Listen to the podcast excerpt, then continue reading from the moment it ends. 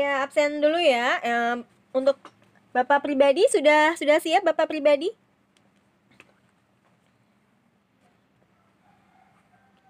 Halo, Bapak pribadi sudah siap? Oke, Ibu Ani, Ibu Ani sudah ada, Ibu Ani? Ibu Ani sudah siap ya. Untuk Mas Rahmat Satria gimana ini sudah sudah ready? Oke, berarti tinggal Bapak pribadi yang belum ini ya. Halo Bapak pribadi sudah tersambung bersama kami, Bapak? Pak pribadinya belum. Pak pribadinya. Halo, Pak pribadi sudah? Kalau sudah eh, mohon konfirmasi. Oke, baik. Saya buka dulu ya, Pak ya openingnya. Oke, Assalamualaikum warahmatullahi wabarakatuh. Salam literasi. Baik, selamat salam literasi dalam rangka spesial HUT penerbit dipublish selama 30 menit ke depan. Kita akan bicara launching buku dari ketiga penulis yang telah kami undang, sekaligus mengulas tentang penerbitan. Bersama saya, Titis Ayu. Sebelum memperkenalkan ketiga narasumber, saya akan membacakan ketiga judul buku yang siap di launching. Pertama, ada buku Menuju Desa Masa Depan, karya dokter pribadi MSI. Kedua, Langkah Runtut Menghitung Rencana Anggaran Biaya Bangunan, karya Anik Rahmawati Wayuningsi, STMT. Dan yang ketiga, Pengantar Supervisi Pendidikan, karya Rahmat Satria, SPD. Baik, selanjutnya saya akan memperkenalkan ketiga narasumber yang juga sebagai penulis terpilih. Baik, uh, saat ini saya juga sudah uh, bersama ada Bapak pribadi MSI. Beliau adalah penulis buku Menuju Desa Masa Depan, sebuah strategi membangun desa terpadu, buku referensi. Latar belakang beliau adalah anak pertama kelahiran Bone, 31 Desember 1966. Beliau juga sudah menulis lebih dari 5 judul buku, aktivitas Bapak pribadi saat ini adalah beliau merupakan dosen di Visip Sosiologi Universitas Halu Oleo Kendari Sul Sulawesi Utara ya Pak ya yang juga menjabat sebagai lektor kepala. Baik itu uh, saya perkenalkan diri Bapak pribadi dulu. Yang selanjutnya ada tulis kedua kami ada Ibu Ani Rahma, Rahmawati Wahyuningsi STMT. Beliau adalah uh, penulis buku Langkah Runtut Menghitung Rencana Anggaran Biaya Bangunan Contoh kasus rumah tipe 36. Ibu Ani ini kelahiran Klaten 1973. Penulis adalah guru di SMK Negeri 2 Klaten sejak 2003. Sebelum mengajar, pernah bekerja di konsultan arsitektur di Surabaya dan selama mengajar masih sering terlibat dalam pekerjaan konstruksi bangunan. Di SMKN 2 Klaten, Bu Ani mengajar mata pelajaran aplikasi perangkat lunak AutoCAD dan estimasi biaya konstruksi. Beliau juga merupakan lulusan Fakultas Teknik Jurusan Arsitektur Universitas 11 Maret tahun 1977. Dan yang terakhir, ada yang paling muda nih, ada Mas Rahmat Satria SPD. Beliau menulis buku pengantar supervisi pendidikan yang termasuk ke dalam buku referensi. Latar, latar, latar belakang Mas Rahmat ini lahir di Birhen 1907-1993. Mas Rahmat ini juga telah menghasilkan beberapa karya tulis yang telah diterbitkan di sejumlah jurnal, di antaranya peningkatan mutu sekolah melalui manajemen hubungan masyarakat, jurnal akuntabilitas manajemen pendidikan pada September 2019. Dan saat ini Mas Rahmat Satria masih berprofesi sebagai mahasiswa Magister Manajemen Pendidikan Universitas Negeri Malang. Baik, uh, itu tadi perkenalan ketiga narasumber kami. Baik Bapak, Ibu, dan Mas, uh, semua sudah siap ya? Iya, uh, Gimana kabarnya nih Bapak Ibu dan Mas sudah sehat sehat-sehat ya dalam keadaan sehat ya? Baik, alhamdulillah. Baik nih, pertanyaan pertama. Saya tujukan kepada semua narasumber ya, baik Bapak pribadi, Ibu Ani dan Mas Rahmat ya. Oke, bisa dijelaskan latar belakang buku yang Bapak Ibu tulis ini tentang isi utama atau secara umumnya? Mungkin bisa diberikan sedikit bocoran atau semacam spoilernya dan siapa saja sih target pembacanya? Baik, uh, saya kepada Bapak pribadi dahulu mungkin ya. Monggo Bapak.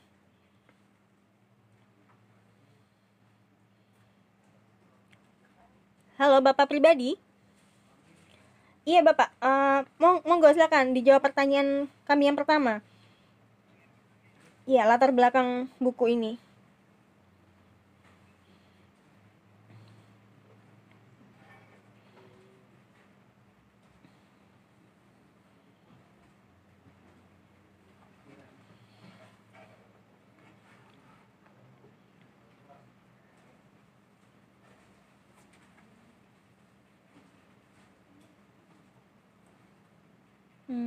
Hmm, oke.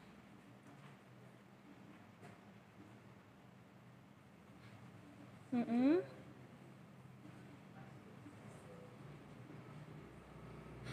Ya.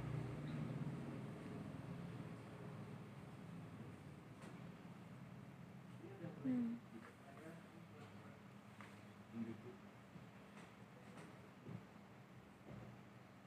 Oke.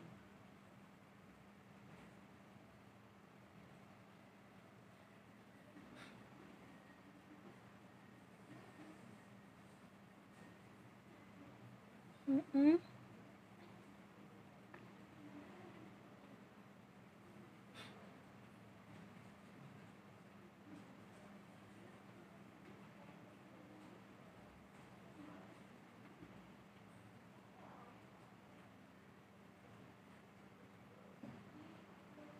Oke.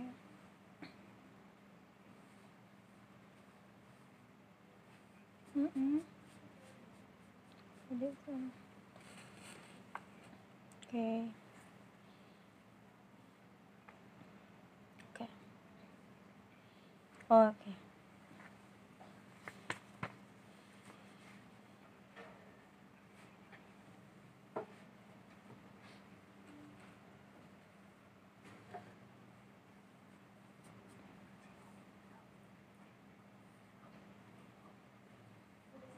Mm-mm.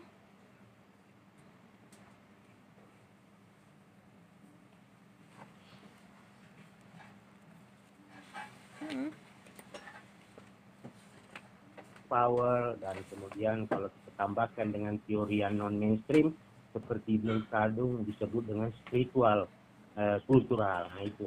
Oh. itu yang merupakan eh, Yang apa semacam ya semacam potensi yang menurut saya belum belum banyak dikembangkan di Oke. Indonesia.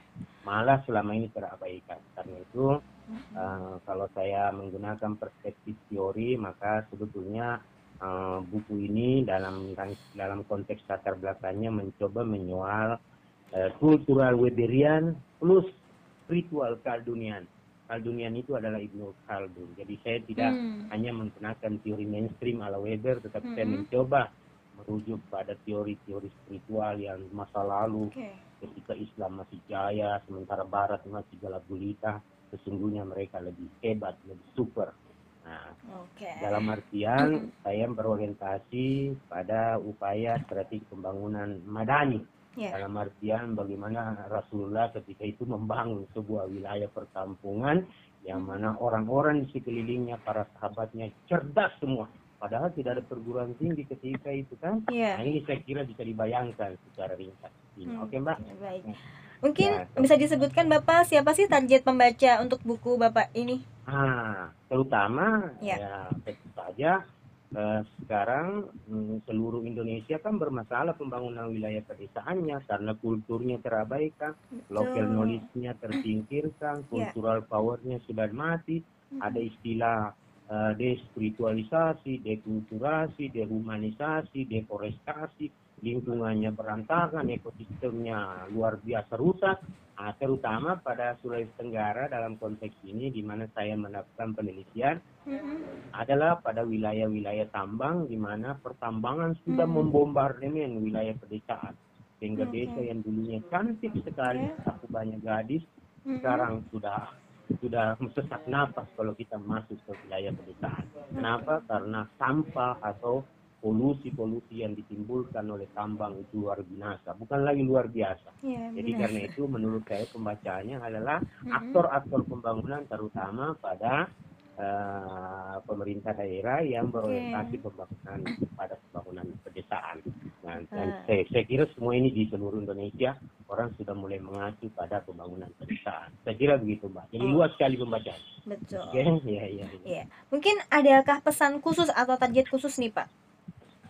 Ya, eh, saya memang berambisi untuk karena saya menawarkan paradigma alternatif dalam hal ini yang saya sebutkan tadi adalah paradigma pembangunan madani di mana cultural power dari masyarakat daerah lokal penduduk lokal saya giring atau saya sinergikan dengan SD power yang orang istilahnya sekarang pembangunan SD karakternya misalnya Arginanjar nah, saya coba sinergikan itu atau dalam konteks teoritis uh, saya mencoba mensintetiskan antara kultural Weberian dengan spiritual Kaldunia. Ya. Jadi itu yang bagi saya sesuatu yang agak lain dari yang lain. Ya. Oke, baik. Itulah baik. keunggulan buku ya, tersebut ya, Pak ya. Ya, baik, baik. Uh, monggo silakan yang kedua untuk Ibu Ani untuk menjawab pertanyaan pertama kami. Iya, terima kasih Mbak. Iya. Uh, sebenarnya sih awal mula saya menulis buku saya yang berjudul Langkah Runtut Menghitung Rencana Anggaran Biaya Bangunan ini, mm -hmm. awal mulanya saya maksudkan sebagai buku ajar untuk siswa-siswa saya dan hmm. siswa-siswa SMK pada khususnya. Yeah. Karena kebetulan saya juga mengajar materi ini hmm. dan saya kepingin para siswa itu lebih gampang memahami hmm. bagaimana cara menghitung biaya bangunan secara runtut dan detail. Tetapi kemudian ketika dalam proses penulisan saya berpikir bahwa uh, saya bisa menulis dan menyusun buku ini dengan target pembaca yang lebih luas. Jadi kemudian saya coba uraikan langkah-langkah uh, menghitung rencana anggaran biaya ini dengan lebih detail, dengan langkah-langkah yang runtut, dimulai dari bagaimana mengidentifikasi suatu pekerjaan ketika seseorang itu mau membangun, kemudian menghitung volume pekerjaannya sampai akhirnya memperkenalkan daftar analisis yang dikeluarkan oleh Balitbang PU hmm. sampai pada akhirnya bisa menghitung suatu rencana anggaran biaya. Oh. Uh, oleh karena itu saya hmm. berharap bahwa walaupun ini suatu ilmu teknis yang terkhusus pada bidang bangunan mm-hmm. dengan cara penulisan yang saya susun saya berharap uh, orang awam pun yang tidak mempunyai background teknik bangunan dengan membaca buku saya ini akan bisa menghitung sendiri apabila mm-hmm mereka mau melakukan pekerjaan, terutama pekerjaan-pekerjaan konstruksi sederhana ataupun renovasi-renovasi kecil di dalam uh, rumahnya. Iya. Jadi target pembacanya saya harap lebih luas lagi, iya. bisa sampai ke uh, siswa SMK, kemudian mahasiswa-mahasiswa teknik sipil maupun hmm. arsitek dan praktisi di dunia teknik konstruksi bangunan. Oke, berarti Saya lebih luas ya. Itu Mbak di pertanyaan pertama saya bisa menjelaskan ke Oke, iya. Terima kasih banyak Ibu Ani. Uh, monggo selanjutnya buat Mas Rahmat untuk pertanyaan pertamanya baik, silakan dijawab ya. Ya baik, terima kasih. Uh, jadi secara ringkasnya bisa saya jelaskan di sini bahwa secara umum buku yang ditulis ini itu membicarakan tentang diskursus pendidikan hmm. ya terkait dengan pola pembinaan dan pengawasan kepala sekolah yep. ya atau yang lebih dikenalnya itu, itu dengan istilah supervisi pendidikan seperti itu jadi uh, melihat pendidikan kita saat ini di Indonesia hmm. masih banyak eh, hal-hal uh, yang harus kita perbaiki lagi secara hmm. lebih luas maka dari itu uh, secara khususnya di sini dibahaskan bagaimana uh, selain daripada guru tersebut itu adalah sosok garda terdepan ataupun mendidik uh, peserta didiknya akan tetapi segala seluruh secara idealnya implementasi dalam pelaksanaan kinerja guru itu harus diawasi secara kontinu uh, ataupun berkelanjutan. Jadi uh, guru pun dapat mengembangkan seluruh keterampilannya yang baik terhadap uh, murid-muridnya. Jadi uh, semua yang uh, jadi hasil dari penulisan ini saya uh, saya coba mengucapkan rasa syukur saya, rasa terima kasih saya kepada uh, Kaprodi untuk uh, program Magister Manajemen Pendidikan selaku dosen pembina uh, kuliah praktik di lapangan hmm. yang telah uh, membantu saya dalam uh, hasil uh, penulisan buku ini. Ya. dari hasil kebijakan one man one man one book Oke. sehingga uh, dari hasil-hasil implementasi di lapangan apa yang terjadi di lapangan realita di lapangan ini saya coba uh, cantumkan ataupun saya coba rumuskan di dalam uh, hasil tulisan saya ini. Nah, tapi secara lebih uh, ada hal-hal lain yang ingin saya utarakan di sini bahwasanya yang kita kenal dulu bahwa supervisi itu bersifat uh, seperti sidak Hmm. uh, inspeksi dadakan Mm-mm. akan tapi saya coba menelusuri bagaimana uh, supervisi saat ini harus bersifat demokratis.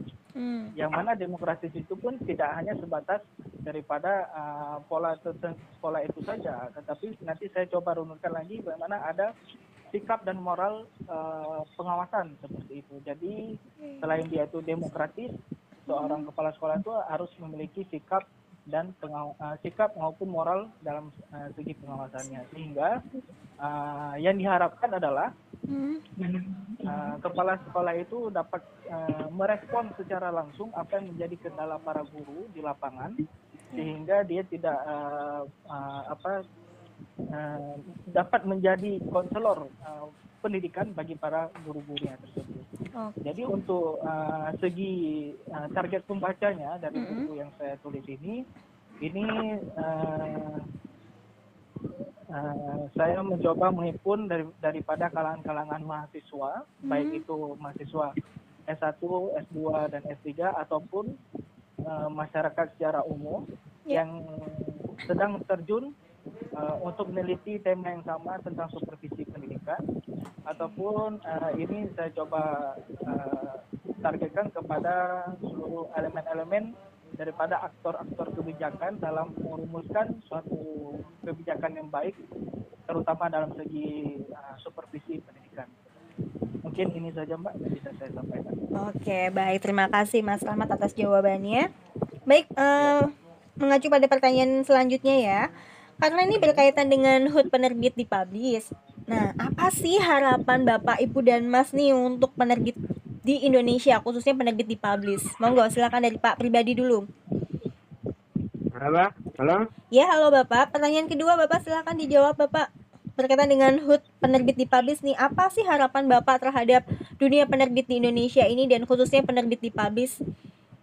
Oh iya, saya kira eh, sangat penting untuk ke depan lebih mengembangkan proses literasi kritis ya, literasi kritis.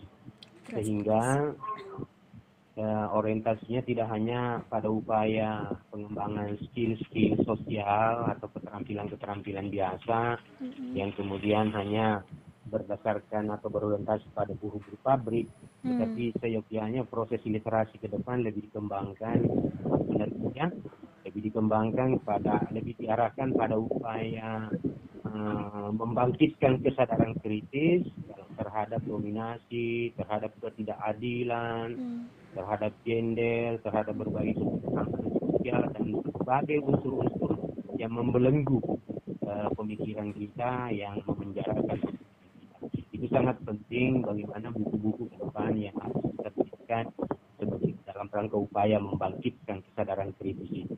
Jadi konteksnya ada upaya pengembangan literasi kritis. Itu yang menjadi harapan saya, harapan saya dan saya kira semua orang terhadap sebuah kita atau lembaga pendidikan yang konsen dengan upaya pengembangan literasi. Oke Mbak, begitu menurut saya. Oke, terima kasih Bapak pribadi. Baik, selanjutnya untuk Ibu Ani, monggo jawabannya Bu Ani.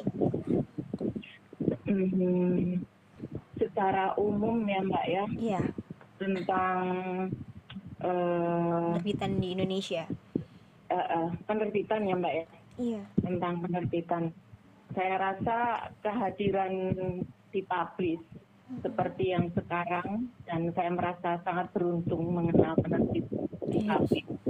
Saya harap ke depan itu akan bermunculan penerbit-penerbit seperti di publish yang Mm-mm. peduli dengan kami-kami ini, terutama para pendidik Mm-mm. dan memfasilitasi kami dengan harga yang terjangkau, pelayanan yang ramah, dan proses yang cepat, itu akan sangat membantu kami karena memang eh, semakin ke depan tuntutan bagi kami para pendidik untuk selalu aktif melakukan publikasi ilmiah, kemudian aktif melakukan uh, apa menulis menulis karya-karyanya itu yeah. kehadiran penerbit itu akan sangat membantu kami dan hal ini semenjak saya kenal di publish itu saya merasa termotivasi hmm, untuk yeah. menulis lagi dan lagi jadi kebetulan memang buku saya ini yeah. buku langkah rutut menghitung rencana anggaran biaya ini adalah mm. buku saya yang kedua oh, setelah okay. yang pertama pun juga melalui dipublish oh, ya. dengan ya betul mbak bahkan mm. ketika saya pertama kenal dipublish kemudian uh, menikmati prosesnya mm-hmm. sampai kemudian jadi dan buku dikirim ke saya yeah. itu memotivasi saya dan saya pikir kehadiran penerbit seperti ini sangat kami butuhkan. Jadi ke depan saya berharap tidak hanya di publish, akan hmm. banyak lagi yang peduli dengan dunia pendidikan yang saya tekuni selama ini. Wow. Saya rasa itu Mbak yang bisa saya sampaikan. Terima yeah. kasih. Terima kasih kembali Bu atas jawabannya. Kami sangat uh, apa ya mengapresiasi sekali sangat-sangat sangat apa ya istilahnya bangga lah uh, akhirnya kita juga ternyata bisa bisa membantu para pendidik Baik, ya. uh, untuk selanjutnya Mungkin saya tambahkan sedikit. Ya, boleh Ibu, monggo monggo. Uh, karena sebenarnya saya uh, suka menulis itu sudah agak lama, tapi baru hmm. ketemu di publish ini terasa ada yang memfasilitasi saya. Wah, Alhamdulillah Ibu ya. Semoga kita selalu berjodoh Bu ya. Begitu Mbak, terima kasih. Iya, sama-sama Ibu. Ya selanjutnya untuk Mas Rahmat, monggo jawaban yang kedua. Ya, baik. Uh, secara umumnya, mm-hmm. yang saya harapkan bagi penerbit di Indonesia, saya coba apa menyalin apa yang menjadi visi daripada IKP itu Ikatan Penerbit Indonesia. Uh, seluruh Indonesia yeah. seperti itu. Mm-hmm. Bagaimana nanti uh, industri penerbitan ini mampu terjun ya, mampu memenuhi kebutuhan pasar secara umum ataupun uh, selebihan dari itu dapat berkiprah uh, di industri internasional seperti itu. Okay. Adapun harapan saya kepada penerbit di publish mm -hmm. uh, karena ini merupakan hasil tulisan saya yang pertama okay. masih perdana. Mm -hmm. Jadi istilahnya jika dalam dunia pendidikan itu uh, peserta didik membutuhkan seorang guru, mm -hmm. berarti itu saya harap uh, penerbit di publish ini dapat menjadi guru bagi para penulis di tanah air seperti itu mbak. Okay. Jadi istilahnya biar para penulis ini memiliki motivasi, mm-hmm.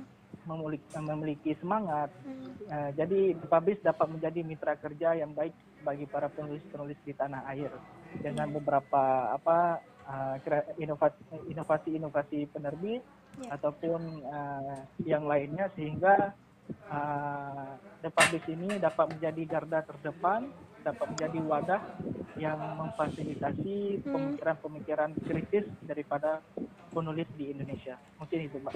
Oke, baik. Terima kasih sekali atas jawabannya, Mas Rahmat dan apa yang saya masukkan buat kami juga ya untuk ke depannya. Ya. Baik, semoga harapannya Bapak, Ibu, dan Mas kalian bisa terwujud ya dan bermanfaat buat kita semua. Amin.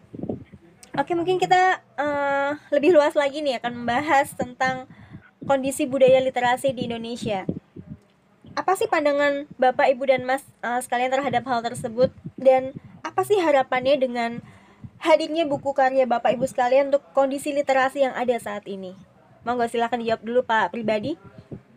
Ya, makasih. Um, saya memang dalam beberapa uh, buku-buku uh, yang saya tulis terdahulu semuanya mencoba berupaya mengembangkan uh, epistemologi-epistemologi alternatif dan menawarkan uh, kajian-kajian uh, yang mencoba mensintetiskan antara kultural Weberian dengan spiritual Calvinian. Artinya saya mencoba uh, membangun suatu paradigma integralisme dalam rangka bagaimana supaya literasi kita menjadi utuh Eh, sehingga fakultas otak dan fakultas rohani itu berfungsi maksimal, berfungsi dua-duanya. Jangan seperti paradigma atau kita tunduk terus kepada paradigma barat hmm. yang memenggal kehidupan atau tubuh kita, otak dengan rohani dipisahkan karena orientasi positivisme yang value free bebas nilai sementara banyak unsur-unsur yang spiritual metafisik yang sebetulnya itu selama ini terabaikan sehingga membutakan kita.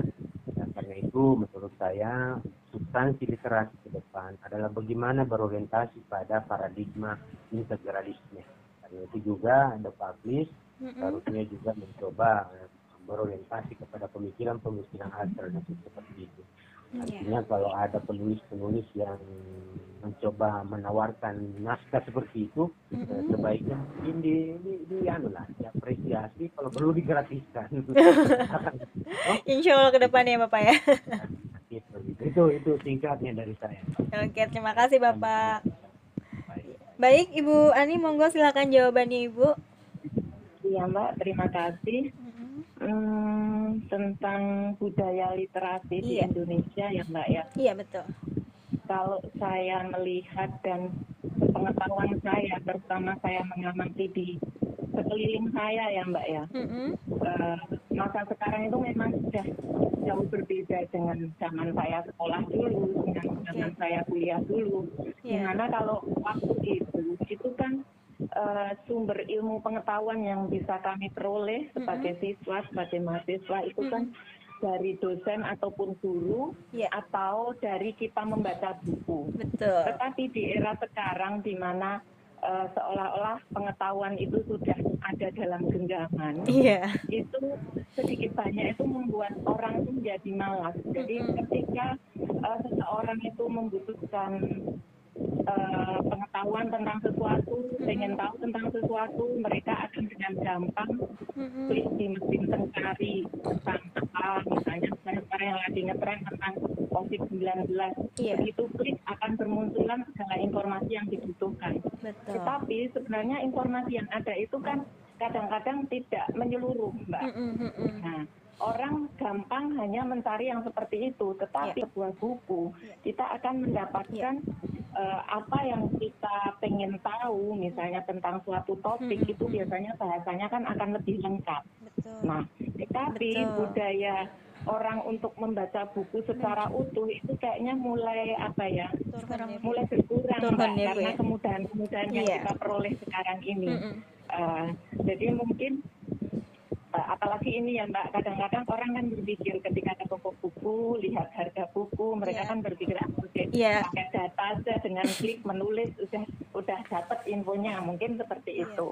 Jadi yeah, harapan kami ke depan mungkin dengan hal-hal seperti ini dengan fasilitas penerbit dan harga yang terjangkau orang akan kembali ke buku lagi karena kalau saya pribadi sih lebih enak membaca buku daripada di buku. gadget sih mbak jadi uh, uh, jadi itu jadi mungkin uh, itu yang bisa saya sampaikan mbak tentang pandangan saya terhadap budaya literasi yang ada di itu mbak Terima kasih Ibu Ani. Ya, terima kasih Ibu Ani. Mas Rahmat. Oke selanjutnya Mas Rahmat.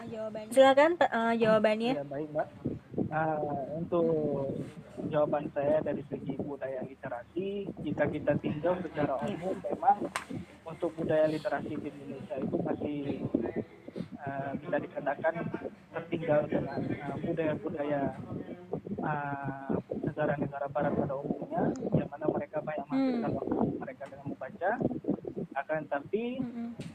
dengan kecanggihan teknologi saat ini, sepertinya kita tidak bisa lagi untuk uh, ber apa bermain-main dengan keadaan saat ini karena uh, sebenarnya jika kita ingin meningkatkan budaya literasi itu kembali kepada diri kita sendiri diri kita sendiri bahwasanya memang liter, uh, apa literasi itu bisa menjadi suatu acuan bagi kita untuk membuka wawasan pengetahuan yang lebih baru ke depan.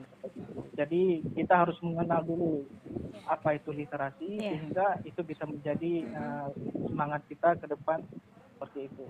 Jadi jika saya tinjau dari apa dari uh, hasil-hasil uh, analisis yang telah dikerjakan oleh pemerintah, bahwasanya memang uh, untuk RPJMN tahun 2021 sampai 2024 pun uh, pemerintah mencoba untuk menghadirkan kembali uh, pustakawan-pustakawan yang dilatih untuk lebih inovasi dan kreatif sehingga mungkin bisa memicu bagi uh, para para uh, apa pemuda di tanah air seperti itu untuk lebih meningkatkan giat membacanya. Karena di dalam diri manusia pun kita sudah diberikan uh, akses yang sangat besar oleh uh, Allah Subhanahu wa taala yang ada keterampilan dalam diri kita itu seperti keterampilan mendengar, berbicara, keterampilan uh, membaca dan keterampilan menulis. Dan tapi itu kembali kepada diri kita sendiri, silakan kita manfaatkan potensi yang ada dalam diri kita sehingga dengan wawasan yang lebih terbuka, dengan bacaan, dengan literasi yang lebih uh, hebat, maka pemikiran-pemikiran yang akan dihasilkan pun akan lebih berguna bagi bangsa dan tanah air. Seperti itu, Pak. Oke, baik. Terima kasih atas jawabannya, Mas. Baik sekali.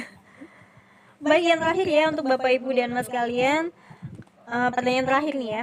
Kami minta Bapak Ibu dan Mas uh, penulis bisa menyampaikan pada pemirsa nih dan pendengar untuk mempromosikan buku Bapak Ibu agar dibaca dan dibeli. Monggo, silahkan promosinya seperti yang dari Pak pribadi dahulu. Saya kurang pandai promosi mbak ya. Kayaknya cuma ini kritik saja bahwa uh-huh. uh, buku ini patut dibaca oleh aktor aktris pembangunan, uh-huh. terutama pada pembangunan kita yang sekarang kita tahu dengan dana desa yang banyak korupsi, yang banyak dimanfaatkan secara amburadul. Ya, yeah dengan kehadiran buku ini insya Allah bisa memberikan beberapa langkah-langkah strategis mm-hmm. membangun wilayah pedesaan sehingga hmm, wilayah pedesaan masyarakat dapat sejahtera aman dan sentosa. Ya kemari kalau jenawe kata orang Jawa. Iya. Nah, jadi menurut saya eh, patut ini dicetak banyak-banyak kemudian eh, dibaca oleh para penentu kebijakan pembangunan hmm. terutama pembangunan itu aja mbak menurut saya. Oke. Baik mbak terima kasih. Monggo ibu Ani silakan mempromosikan bukunya bu iya terima kasih mbak. Iya. sama dengan pak pribadi saya nggak pandai promosi. Oke. Ya tapi saya pikir uh, buku saya ini layak untuk dibeli terutama hmm. bagi uh, anak-anak SMK maupun mahasiswa teknik arsitek sipil bahkan oleh orang-orang pribadi. Karena saya saya buku ini saya susun dengan detail dan sistematis dan dengan bahasa yang mudah dipahami. Jadi uh, akan bisa membantu dan menuntun para mahasiswa maupun siswa ketika mereka harus melakukan perhitungan rencana anggaran biaya bangunan. Saya rasa itu Mbak yang bisa saya sampaikan. Iya. Terima kasih Ibu Ani. Monggo Mas Rahmat, silakan dipromosikan bukunya. Masalah promosi ini mm -mm. harus belajar dulu apa teknik marketingnya. Wow. boleh boleh. coba. Nah, tapi saya coba untuk mempromosikan buku saya ini, saya harapkan kepada seluruh uh, apa individu yang berkecimpung dalam dunia pendidikan uh, sekiranya dapat membaca hasil karya tulis yang saya uh, apa publikasikan ini yang mana yang saya harapkan hasil tulisan saya ini dapat menjadi perantara uh, atau uh, sebagai suatu formula yang dapat kita jadikan suatu rumusan untuk menatap bagaimana uh, merumuskan suatu bentuk seperti yang baik di masa yang tepat ketika ada kesinambungan uh, pemikiran, ada satu satu pola pemikiran yang sama antara guru, antara kepala sekolah ataupun antara masyarakat untuk mengembangkan dunia pendidikan itu nantinya akan sangat bermanfaat bagi para para individu serta didik yang kita ajarkan. Jadi uh, untuk lebih uh, untuk ke depannya mungkin uh, kita bisa saling bekerja sama mm-hmm. untuk menciptakan uh, apa-apa yang menjadi kewajiban kita di masa yang akan datang. Mungkin itu, Pak. Iya. Oke, terima kasih Mas Rahmat atas jawabannya.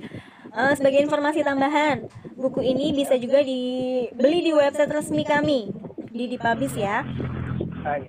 Oke, bisa juga uh, diakses di marketplace dan untuk buku digitalnya bisa di Google Books, Gramedia Digital, Kubuku melalui aplikasi Walang dan Moco. Jadi silakan Bapak Ibu uh, dan Mas kalian membantu promosinya agar mudah didapatkan buku Bapak Ibunya. Monggo ya. Iya. Baik, uh, kita sampai ke penghujung acara Bapak Ibu dan Mas kalian. Terima kasih kepada penulis dan pemirsa maupun pendengar yang sudah setia membersamai kami selama 30 menit ke depan ini. Semoga buku ini bermanfaat serta membawa kebaikan bagi pembaca dan para penulis khususnya. Dari acara ini, ya dari acara ini kami berharap akan ada banyak penulis lainnya yang juga berani berkarya untuk masa depan dan mendukung budaya literasi di Indonesia. Saya Titis Ayu dan mewakili para penulis mohon undur diri. Wassalamualaikum warahmatullahi wabarakatuh. Salam literasi. Waalaikumsalam.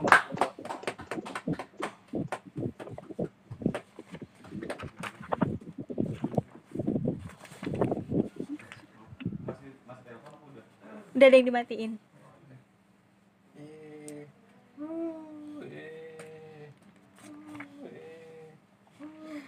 Tadi yang awal nggak ke-record ya, lupa ya. Hah? Yang awal Gak nggak. apa-apa, kita ada backupan eh, Hmm. eh. Nggak tahu. Aku tuh nggak ngeliat jam ya tadi. Ini tadi kan recordnya malah bisa dilihat tuh ya. Setengah jam lebih Setengah jam lebih banyak. Hmm, Setengah jam lebih 4 menit, tapi ada, ada yang kekat dikit gak apa Nanti bisa dibikin efek connecting atau bisa eh, atau bisa yang lainnya digedein bisa dia jalan kok menuju rumah ya Sudah ini. Oh iya ini. HP mu aku juga Oh iya ding. aku kasih banyak opsi di sini juga ngerekam Wah, 36 menit. Wah, 36 menit. Wah, 36 menit. Wah, 30